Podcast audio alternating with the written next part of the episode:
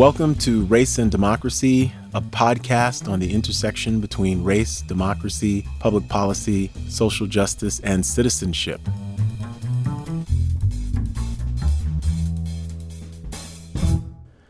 Okay, um, on today's show, we are excited to welcome Cass Sunstein, who is the Robert Walmsley University professor at Harvard University, really one of the most eminent uh, scholars um, in the country.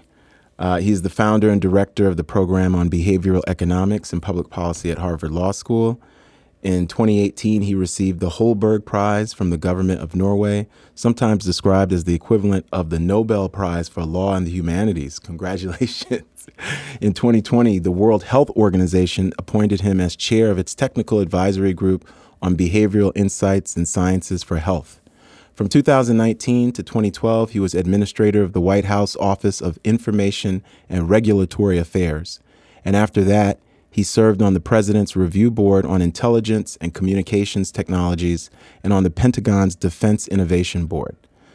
Professor Sunstein has testified before congressional committees on many subjects, and he has advised officials at the United Nations, the European Commission, the World Bank, and many nations on issues of law and public policy. He serves as an advisor to the Behavioral Insights team in the United Kingdom.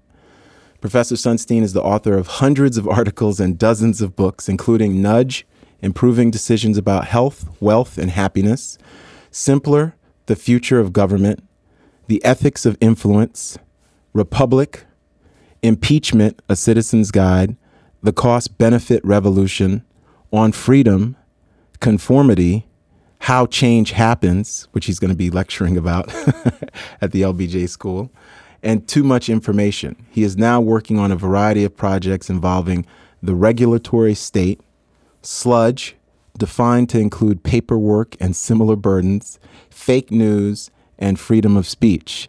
Okay, Cass Sunstein, welcome to Race and Democracy. Thank you so much. I'm thrilled to be here. Well, I want to talk to you first and foremost about how did you get interested in what you're interested in? You know, so you've you've you've been in so many different multiple fields. I think you're a great example of sustained intellectual curiosity uh, in a number of different ways, um, but both in terms of law, society, public policy, but also things like intelligence, the defense industry, um, how government works, and you've also been part of two presidential administrations. So I want to and you've also clerked for Thurgood Marshall, the iconic Thurgood Marshall, uh, who is really the most important lawyer in terms of civil rights of the 20th century and legal mind. Uh, so I want you to share with us how did you get your start? Thanks for that. I was an English major in college, and I liked books and novels and plays. And where did you go to school? I went to Harvard College, and I thought, what am I going to do with my life? And the idea of an English professor seemed a little um, passive, maybe, that you know, interesting, get to read books and think about them, but a little passive. So I thought, what do I do? And I thought, maybe I'll go to law school. That seems like it doesn't commit me to anything. I could do a million different things. And then I got entranced by a subject that almost no one gets entranced by. It's called administrative law people like it, some people, but entranced is a little much for administrative law. And what is administrative law? It's basically the study of the apparatus of government and how it is uh, uh, challenged by people who think it's doing the wrong thing and how it can be made to do better. So think of the Department of Justice. Department of Justice might be sued because it's not protecting people, let's say, from some form of discrimination, or it might be sued because it's not fulfilling its legal obligations with respect to the criminal justice system. Or the Department of Transportation might be doing something to reduce deaths on the highways, but maybe not enough. Mm. And maybe someone will sue it to say, why aren't you doing this, which the law requires you to do? That would save 500 people next year. Or the Environmental Protection Agency, that has a good name, right? Environmental Protection Agency. yeah. Is it living up to its name or not? Or is it going crazy and regulating in ways that don't protect the environment, but instead take jobs away? And so when I saw this, the Department of Justice, the Environmental Protection Agency, the Department of Transportation, it's like my eyes got really big like a cartoon character, thinking, my gosh. And so I just love the area area so much. And I kind of thought I want I want to do that. That's a world I want to work in. And it doesn't have always the glamour of constitutional law, which I'm also uh, keenly interested in and I spend a lot of time on. But it's it's a little newer and a little more like an open field that you can run in. Mm-hmm. And to think of it from a lawyer's perspective, you think, what does the law require? Mm-hmm. And there's a great concept called arbitrariness, which I learned about as a law student. Which what is that? What it means that if the agency, the Department of Justice, say, is just uh, acting unreasonably, it has to stop. And what might be unreasonable, I'll give an environmental example, is the Environmental Protection Agency under one or another president isn't protecting people against uh, a bad pollutant a really bad pollutant, and that means people are going to die prematurely and get sick. That's arbitrary. Uh, that's a, a, term from a law from the 1940s, and that seemed to me kind of electrifying because I thought that's that's a tool we can use. Ordinary citizens can use it, lawyers can use it, and that got me interested in a whole world of thought about government, about people, about uh, human behavior, about uh, about rationality, and then I felt a little like uh, a high school athlete who wasn't particularly good at a sport, but knew that's my sport. And that that really leads me to my next question. Uh, what made you want to do both? Because usually, and I'm at a policy school, but I'm also a historian, but I'm also a very active citizen because of my mother, and I write about that in my new book about my, my Haitian immigrant mother who um, really taught me and my brother about dignity and citizenship. And uh, uh, in New York City in the 1980s, my mom was at Mount Sinai Hospital. I was on my first picket line in elementary school. Most people choose one or the other. They're they're either uh, doers and practitioners, or they're scholars and intellectuals. You've done both in in really um, impactful and important ways. Um, and I want you, this is a segue into talking about Thurgood Marshall. Justice Marshall is such an important figure. Um, what made you want to do both? Like that you could clerk for Justice Marshall, you could teach at University of Chicago Law, you could teach at Harvard Law, but then you could work in both local government, the federal government, because the administrative work is not all you've done um, in terms of the federal government.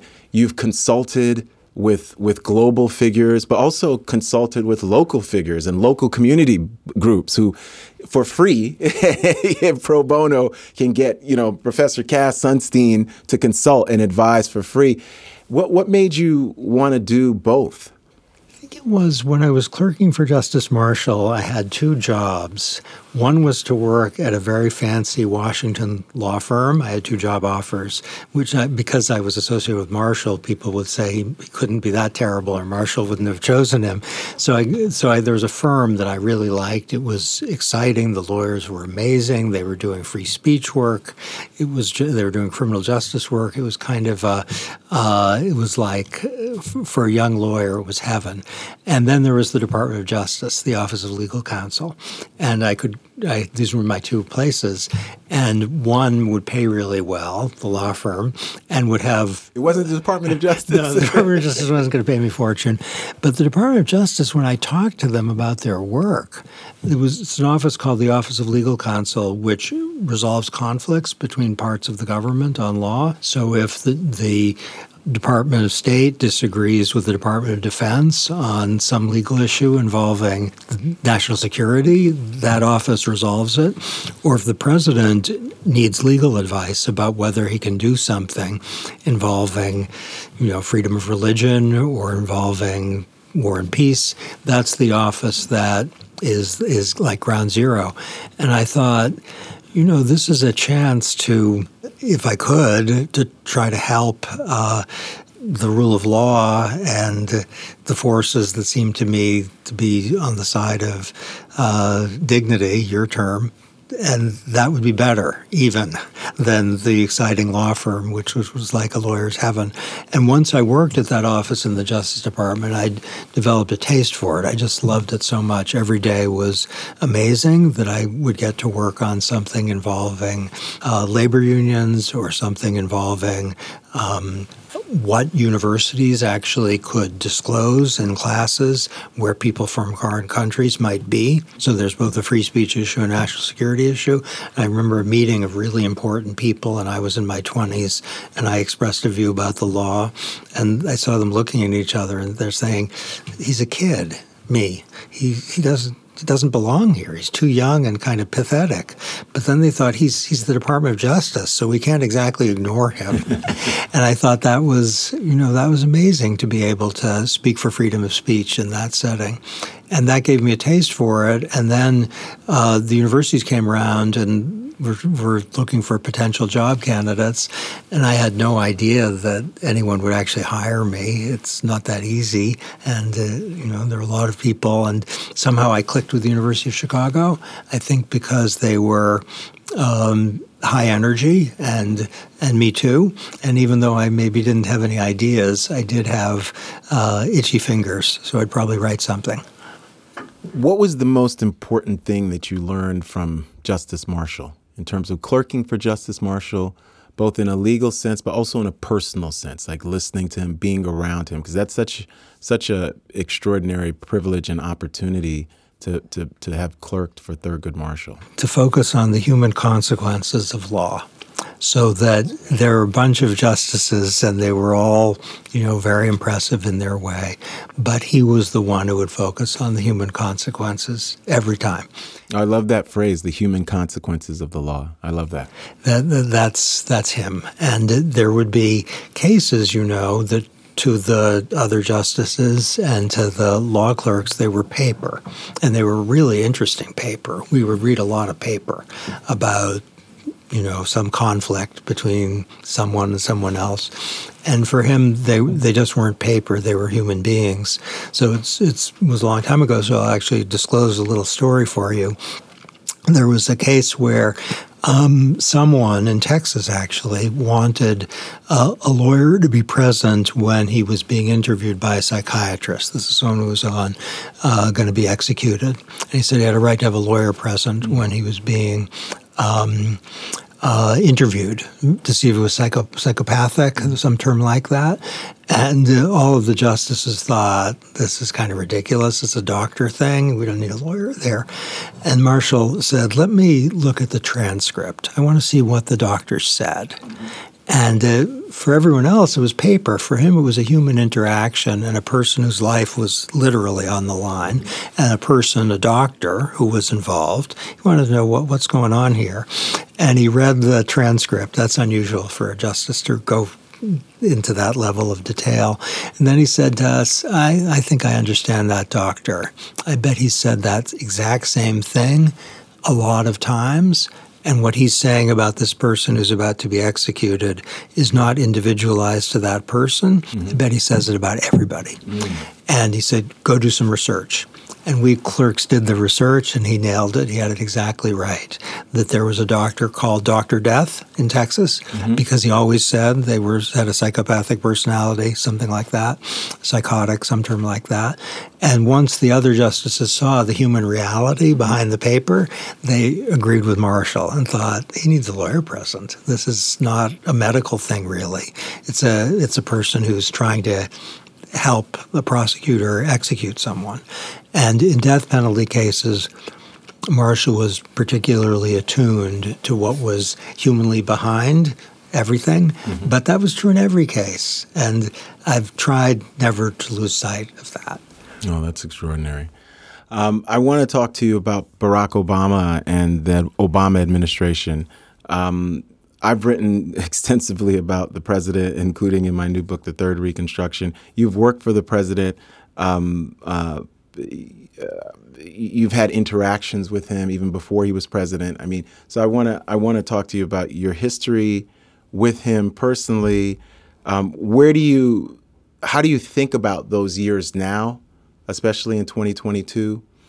Um, and that's the start. And then I'm going to dive deep into, you know, sort of nudge and really the work you did because I, I love the office title, the, the administrator of the White House Office of Information and Regulatory Affairs. Um, and I've read Nudge, so I want to talk to you about Nudge as well. So um, first, you know, you know, how did you meet or ever hear about Obama?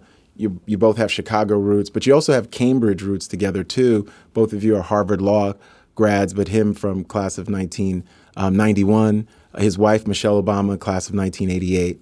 Um, so let's talk about that. Yeah, so I remember as if it was like five minutes ago. Um, I was standing with a University of Chicago law professor on the second floor of the law library.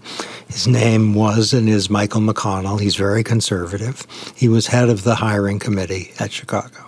He said, There's a Harvard student we should hire. He's incredible. He's editing my article. He's brilliant, and we should hire him. And I said, That's interesting. And usually you don't hire someone right out of law school. So I said, uh, Amazing. And he said, Yeah, he's, he's phenomenal. And I said, What's his name? And he said, It's, it's an unusual name, Barack Obama. And it, that was the first time I heard the name.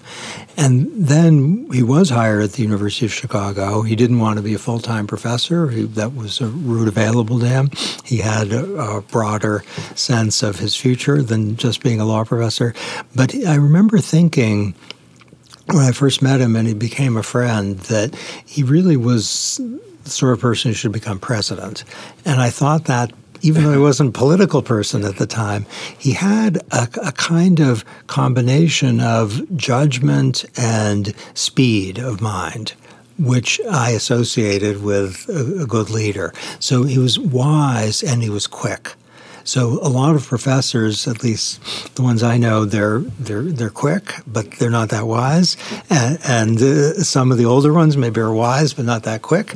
And uh, uh, Obama was both. He was also, um, he had a kind of calm, still center that I'd never seen before or since. Something in it's like in his in the middle of his body there isn't a lot of there isn't any, anything frantic, mm-hmm.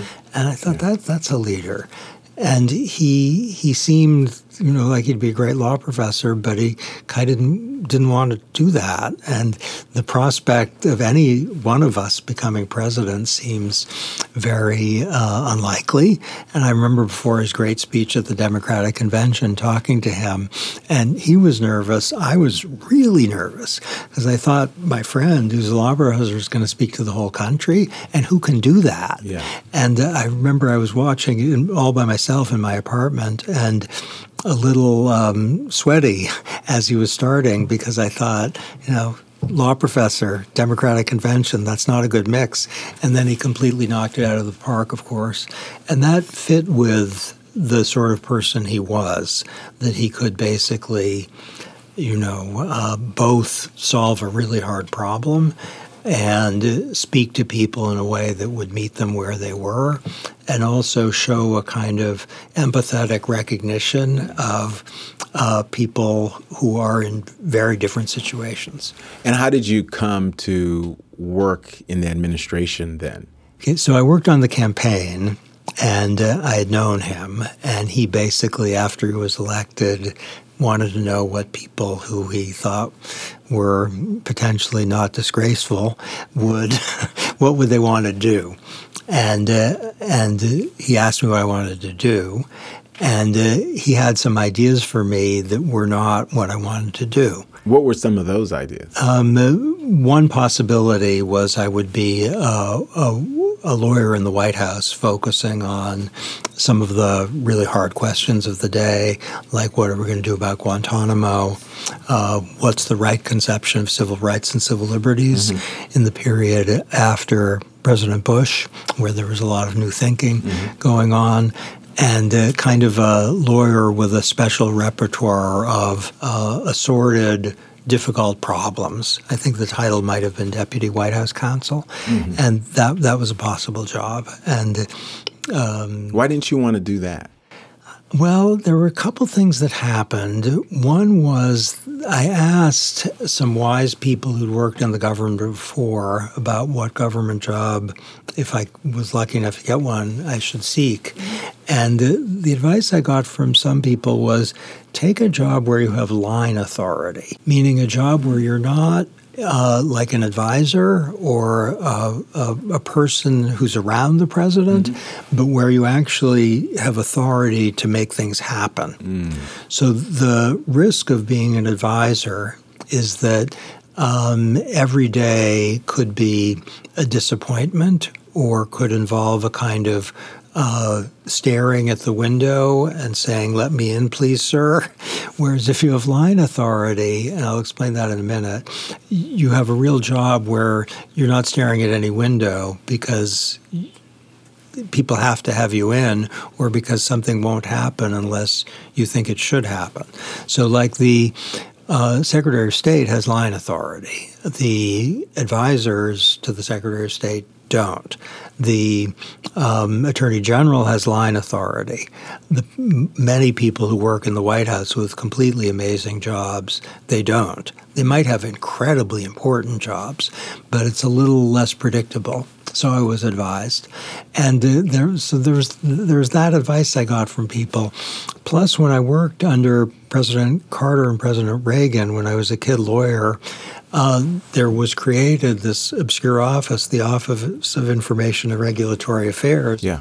which I thought was um, amazing, both because the people there are really strong and because the opportunity to do good, even in a month, felt to me to be higher than almost any other job I could imagine. And before I ask you what that office specifically does, when did you work for President Carter? So after I worked for President uh, not president, he would have been a good president, Justice Thurgood Marshall.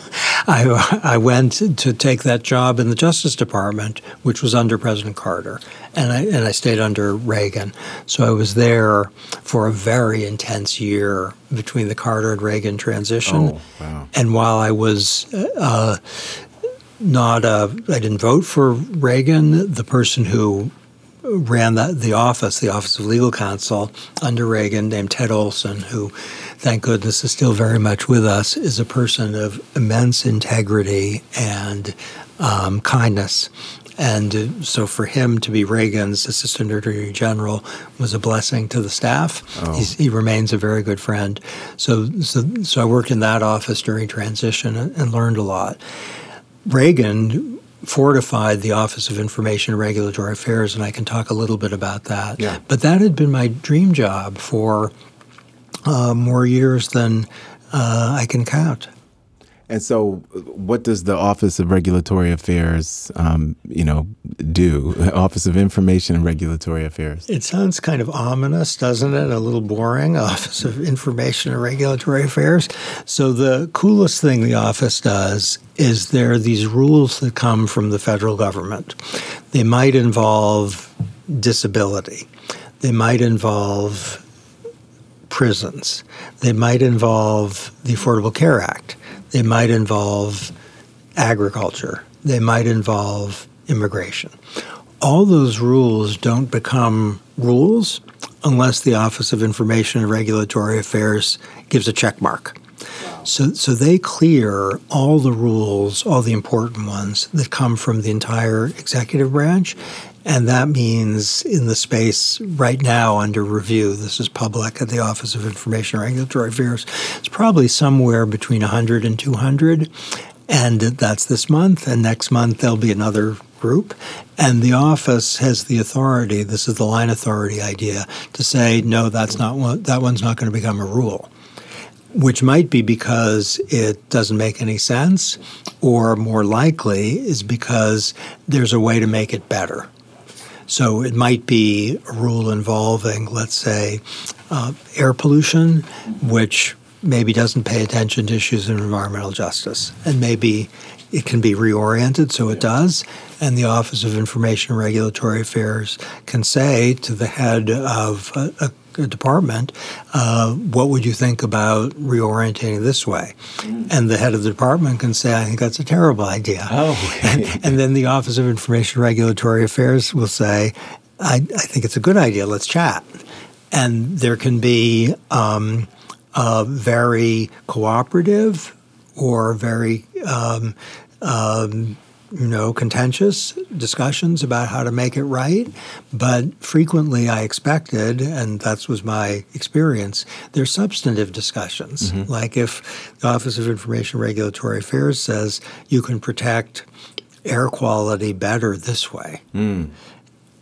because of the science, then we'll have a nice discussion of the science. Mm-hmm. I, I expected.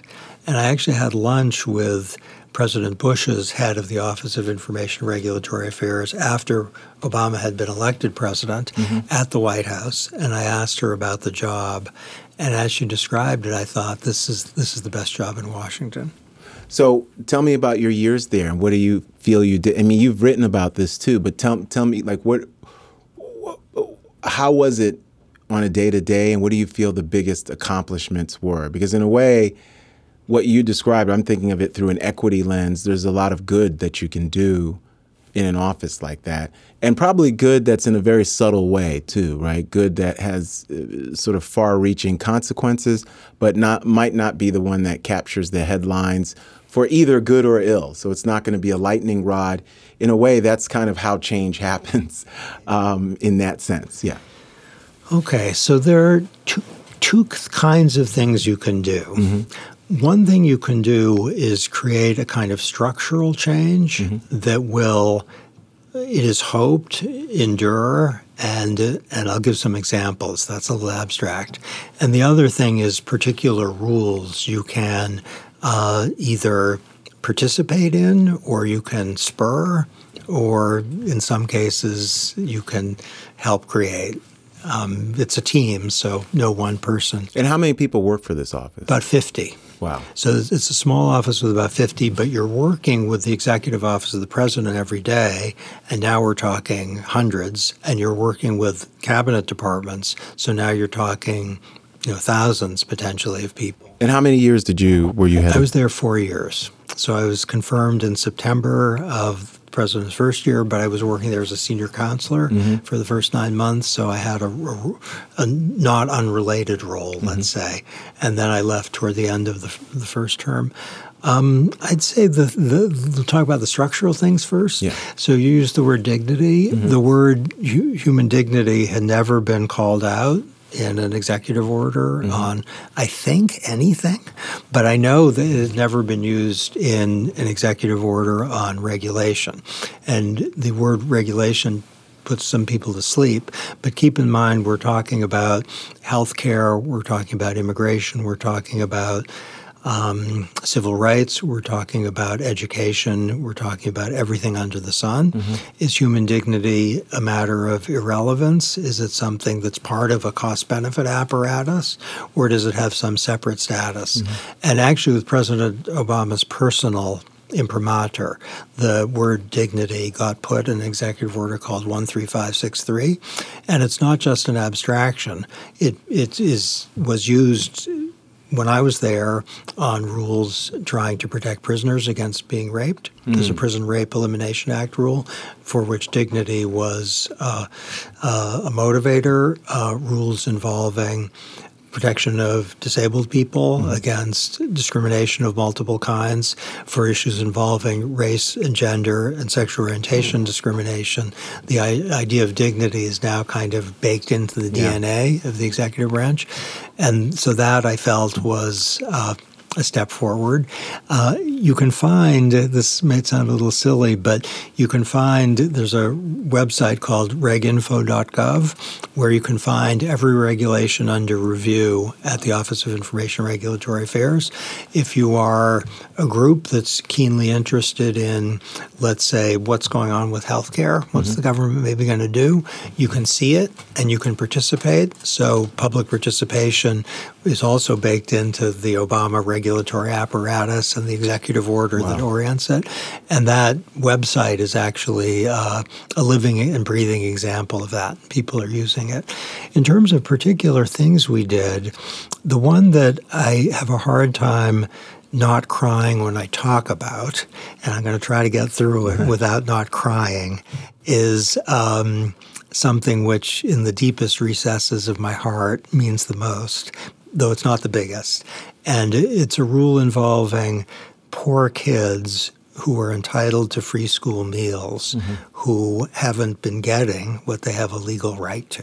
Mm. Now, these are kids which may be homeless kids, mm-hmm. they may be runaway kids, they may be migrant kids, they may be just poor kids who are really struggling, yeah.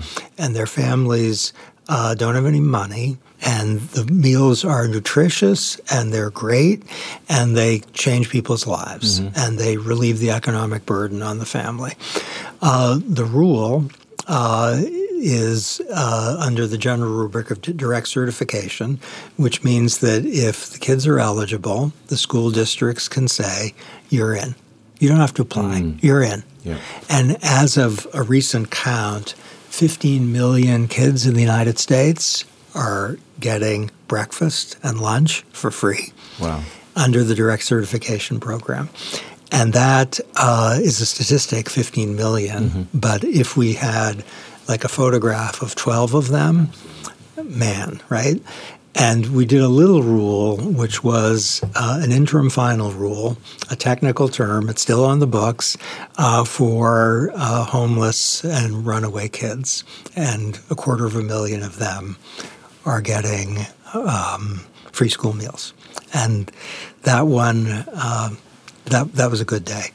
Um, there are others that are, are uh, in some ways more massive, like rules involving automobile safety. So you may notice that cars these days, there's a camera in the car, so you can see back. It's called the rear visibility rule. This was much debated. It saves small people from getting run over. Absolutely. I have one of them in my car. There we go. And all cars in the United States have to have them. And that rule is something I really cared about because even if the number of parents who kill their kids in that way isn't high, for everyone, it's about the worst tragedy you can imagine. And this camera should avert that. Mm-hmm and it also makes driving easier for people. Mm-hmm. It's a, it's, it's, and the companies which at, at some point were complaining about it, I think they're very glad they have the cameras in the cars. Oh, absolutely. I, I want to ask you because this has been great conversation about the way in which your own um, activism, sort of as a scholar but also a public citizen, has really been about change and transformation. W- what do you think now? Because we're in 2022 about the Obama years because in so many ways you you discussed uh, uh, knowing the president and the 2004 speech and that speech was so extraordinary no red states no blue states um, which catapults him to 2008 and the presidency America is a place where all things are possible um, and then we have the two administrations which by and large are very very successful uh, but at the same time, the follow up is going to be Trump. Um, and the follow up is really a, a huge, huge um, just partisanship and divisions. Uh, centered, I think, around race um, in this country, but certainly class and intersectional divisions. But what do you think of the Obama administration with the per, with the perspective of time, um, in terms of what what the president was able to do, but also some of the things he was unable to do, which now we're all grappling with. Certainly, the Biden Harris administration is grappling with, but really all of us as just Americans in the world, in a way, are grappling with.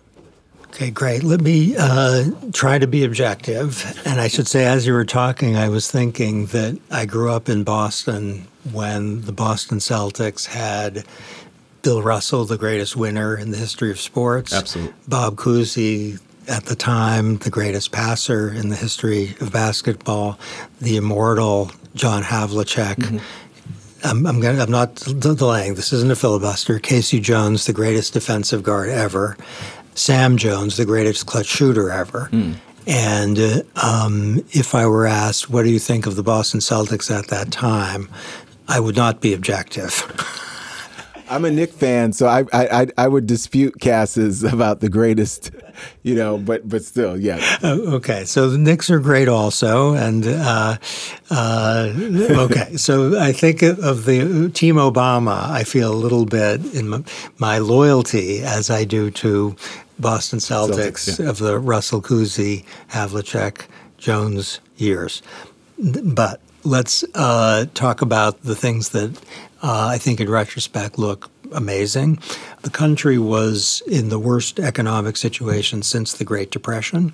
There were a zillion choices President Obama had to make in those first years, mm-hmm. and I think he nailed every single one. Mm-hmm. And we don't see now how close we were on a precipice mm-hmm. to economic catastrophe. Places were closed all over Washington. When I got there, the stores were all closed. Mm-hmm. They were shut down. The uh, unemployment rate was uh, jumping. The uh, economic growth rate was plummeting. We have some problems now. There, the the specter of uh, national and even international economic collapse was looming and I saw in real time the president making it's it's it's stunning to see decision on a Tuesday, I'm going to save the car companies.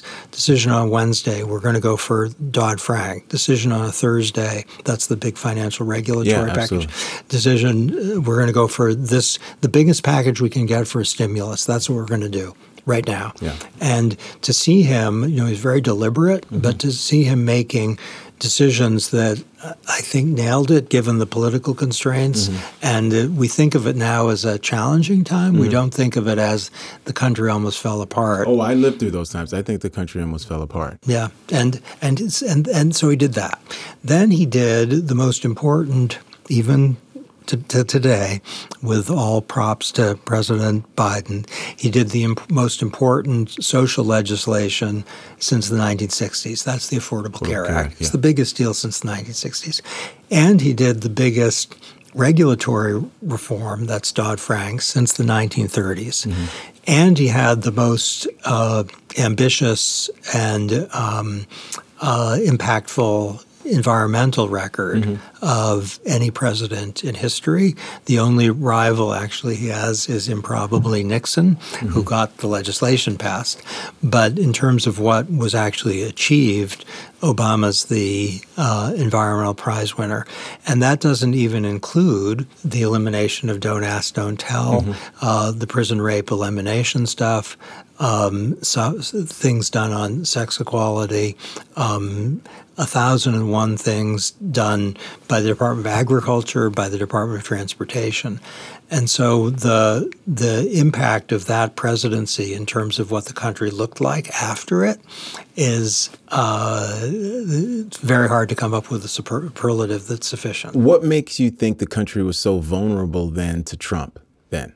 You know because I, I have certain ideas i'd love to talk with you about it but what makes you do you do you think that retrospectively retrospectively there were things president obama left on the floor like things like um, student loans uh, and student loan debt things like free community college things like um, investments in mid mid mid america uh, middle america when you think about President Obama won Indiana. He lost Missouri by 8,000 votes.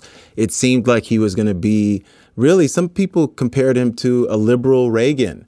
Uh, I thought of him more as an Eisenhower figure, you know, a figure who, under an old Congress, would have been an extraordinarily popular figure who co-opted aspects of the other side. Um, what what makes you think? Why were we so vulnerable? Because I, I don't uh, really dispute what you just said, although I would say that there's there were a lot more people who I think could have been invested in in real time, including when we think about the Troubled Asset Relief Program. And there was $400 billion left in that that could have been invested and saved people's mortgages. I personally think we should have taken over the banks to help people um, with their mortgages. I think we should have um, uh, zeroed out uh, interest rates on student loans. There were so many different things that people proposed that really didn't get up to the high level of you and the White the White House. I'd probably say the person who got to the highest was Elizabeth Warren, who then wasn't uh, approved to be head of the Credit Protection Financial Bureau and became senator out of Massachusetts. Um, so why why what did we leave on the table that made I think actually good people susceptible to Trump? Because some of one of the things the data has shown us there are both two-time and one-time white Obama voters who then voted for Trump. So we can't our argument can't be that they're all racist because some of them voted two times or one time for Obama. And I'm not here to tell people that if you voted for Obama, somehow you're not a racist. But I'm just saying, come on. If you, they're, you know, they're, they're not, Trump, the 74 million who vote for Trump are not all racist. They're not all white supremacists. Certainly some have said they are, and I'll take them at their words, the ones who say that. But not all of them are. So I'm saying, what, what made people so vulnerable to somebody, let's say a demagogic figure like Donald J. Trump? It's a it's a fantastic question, and I only have uh, hunches. I'll give you one hunch, and it's it's actually a data based hunch, so it's not uh, completely speculative. Um, there's work on what separates people politically, the right and the left, um, by Jonathan Haidt, a professor at NYU, that says that liberals and conservatives both care about. Um, fairness and and about harm. Now they have different understandings of fairness and harm, but just let's work with that saying that if someone, you know, punches someone in the face or cheats, both liberals and conservatives are going to think something bad has happened. Uh, conservatives are very attuned to three things that the left is not attuned to. One is authority, another is loyalty, and a third is purity take loyalty. Uh, the flag. Do you wear a pin? Do you talk about the founders with reverence? Do you talk about your community as something that you wouldn't betray no matter what? Um, authority. Do you think that being respectful of your parents, being respect, respectful of your traditions? Do you give them a kind of authority? Purity. Do you get disgusted by stuff? And obviously, there's a relationship between authority, purity, and loyalty and religious commitments mm-hmm. of a certain kind, but they're not the same.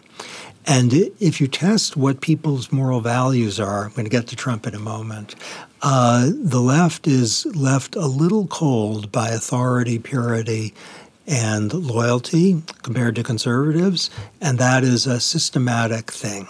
Like if you ask people on the left, how much would you be, have to be paid to burn the American flag? They'll say, how much have you got? The right will say, you're kidding. I'm not going to burn the American flag. There's no amount you can pay me. Um, if you ask people on the left how much would you have to be paid to slap your dad, the left will say, well, a million dollars, sure. My dad will understand. The right will be more likely to say, I'm not going to slap my father. You're kidding, right? There's no amount. Okay, now here's where things get interesting. Um, if you track the rhetoric and moral stuff of presidential candidates in recent years, um, Obama was pretty good on tradition, authority, on, on authority, purity, and loyalty. For a Democrat, he was pretty good. He was, the, he was the best of the Democrats. You know who was the worst of the Democrats? Secretary Clinton. She just didn't strike those themes. Of the Republicans, you know who was the best? Number one, the champ? Trump. Authority, purity, loyalty. Trump was all over those things. He didn't know the research, but he was all over those things. Clinton was the weakest Democratic candidate in on these issues. Trump was the strongest Republican candidate on these issues. Obama was a good Democratic candidate on these issues, which is, I think, one reason that conservatives thought he's kind of, in some ways, one of us. He might want the Affordable Care Act, but he wears a, a pin. He seems, you know, they might be racist and they might think he's, you know, something unfamiliar, but he talks in ways that we get. and that resonate. And the voting suggested that. The voters that went for Trump and not for Clinton were the people who are the authority, loyalty, purity people. And uh, that is a significant part of the picture. Now, we don't have the data on Biden versus Trump, mm-hmm. but I'd be willing to predict with a lot of confidence that Biden's a lot better, a lot more like Obama on these moral foundations. And that that's, I think, part of it. I, am a big admirer of Secretary Clinton, and I don't mean to uh, you know, think say anything negative about her, but it's a matter of political um, uh, self-interest. The, her her rhetoric was not as convincing, let's say, to people. Now, I think this isn't getting directly at your question. Is it that there's something that Obama did that didn't excite people about Democrats? And uh, didn't have coattails. Didn't have coattails, and maybe, maybe. And and you know, uh, so, we're we're we're closing, and I I, I want to talk about um, before asking you about some books you're reading. What books are you reading now? Um, where do you think we are today in terms of uh, when I think about America in 2022? I'm 50 years old, and it's a much different country than the one I grew up in. Um, uh, in some ways better, in some ways, in some ways worse. You know, I think um, uh, the career of somebody like President Obama um, has been extraordinary, an extraordinary example for so many young black people and people of all colors that I couldn't have imagined when I was in school. You know, I couldn't have imagined a black president. And at the same time, when I look at Black Lives Matter, mass incarceration, um, George Floyd, I couldn't have imagined in certain ways either. Um, uh, so where do you think we are? You know, I've argued that we're in a third Reconstruction. So much of what's going on with um, allegations of voter fraud, the January 6th uprising, uh, is connected to the first Reconstruction, which is the decades after the Civil War and this effort at multiracial democracy. Um, that being said, we also are in an era of redemptionism, you know, the lost cause, this idea that uh, America is really this white ethno nationalist state. You know, President Trump had Steve Bannon and these these these rhetorical czars who otherize everything and everyone, right? So unless you're from, let's say, Scandinavia, or or somewhere that they find you light enough to be an American, um, they don't want you around, and that rhetoric has become normalized. And even talking about aspects of American history, you you clerked for Thurgood Marshall um, they're going to say that's critical race theory and this critical race theory hoax against th- truth teaching. Where do you think we are just as as a democracy? Because so much of your work, the way I read it, is um, in in defense of democracy and trying to expand democracy for all citizens of all backgrounds. You know, uh, everywhere, really in a global scope, not just local or federal. Where do you think we're, we are today? Where where where are we headed? I love everything you said. I think in some ways where we are is amazing and inspiring and incredible. So if we look at 40 years ago and ask a bunch of questions about what our society would be like mm-hmm. 40 years hence, and we see, you know, uh, uh, forms of equality and recognition of dignity. Mm-hmm that 40 years ago would have seemed like a dream. Mm-hmm. And you can take your pick with respect to an issue. Congress enacted, just because we've discussed this, uh, Prison Rape Elimination Act. Mm-hmm. Um, Same sex marriage is now the law of the land. Uh, the idea of Black Lives Matter for many people who maybe would have been uninterested in civil rights issues mm-hmm. or skeptical, that idea is a rallying cry that connects with what they care most about. And that is playing a role on issues that involve even the apparatus of, you know, uh, benefits programs mm-hmm. that have nothing to do with criminal justice, mm-hmm. certainly not directly. But the idea of Black Lives Matter as being about human dignity and history and not just about um, an event or a series of events, but something that is. Uh, um, uh, there, there's an English word for it exactly. Maybe there's a German word. Uh, that we have to we have to fix that, mm-hmm. and that's there's both wide recognition of that, and there's action and responsive to that. Mm-hmm. In response to that, in you know diverse places in all in in states where you wouldn't think that would be happening. Mm-hmm. It's happening, and mm-hmm. sometimes it's not crowd crowed about because people don't want to stir, but they do want to help. So that's fantastic um, and not predictable from 40 years ago. Mm-hmm. Uh, but I think you're right that there's a danger in where we are now mm-hmm. that is also extremely surprising.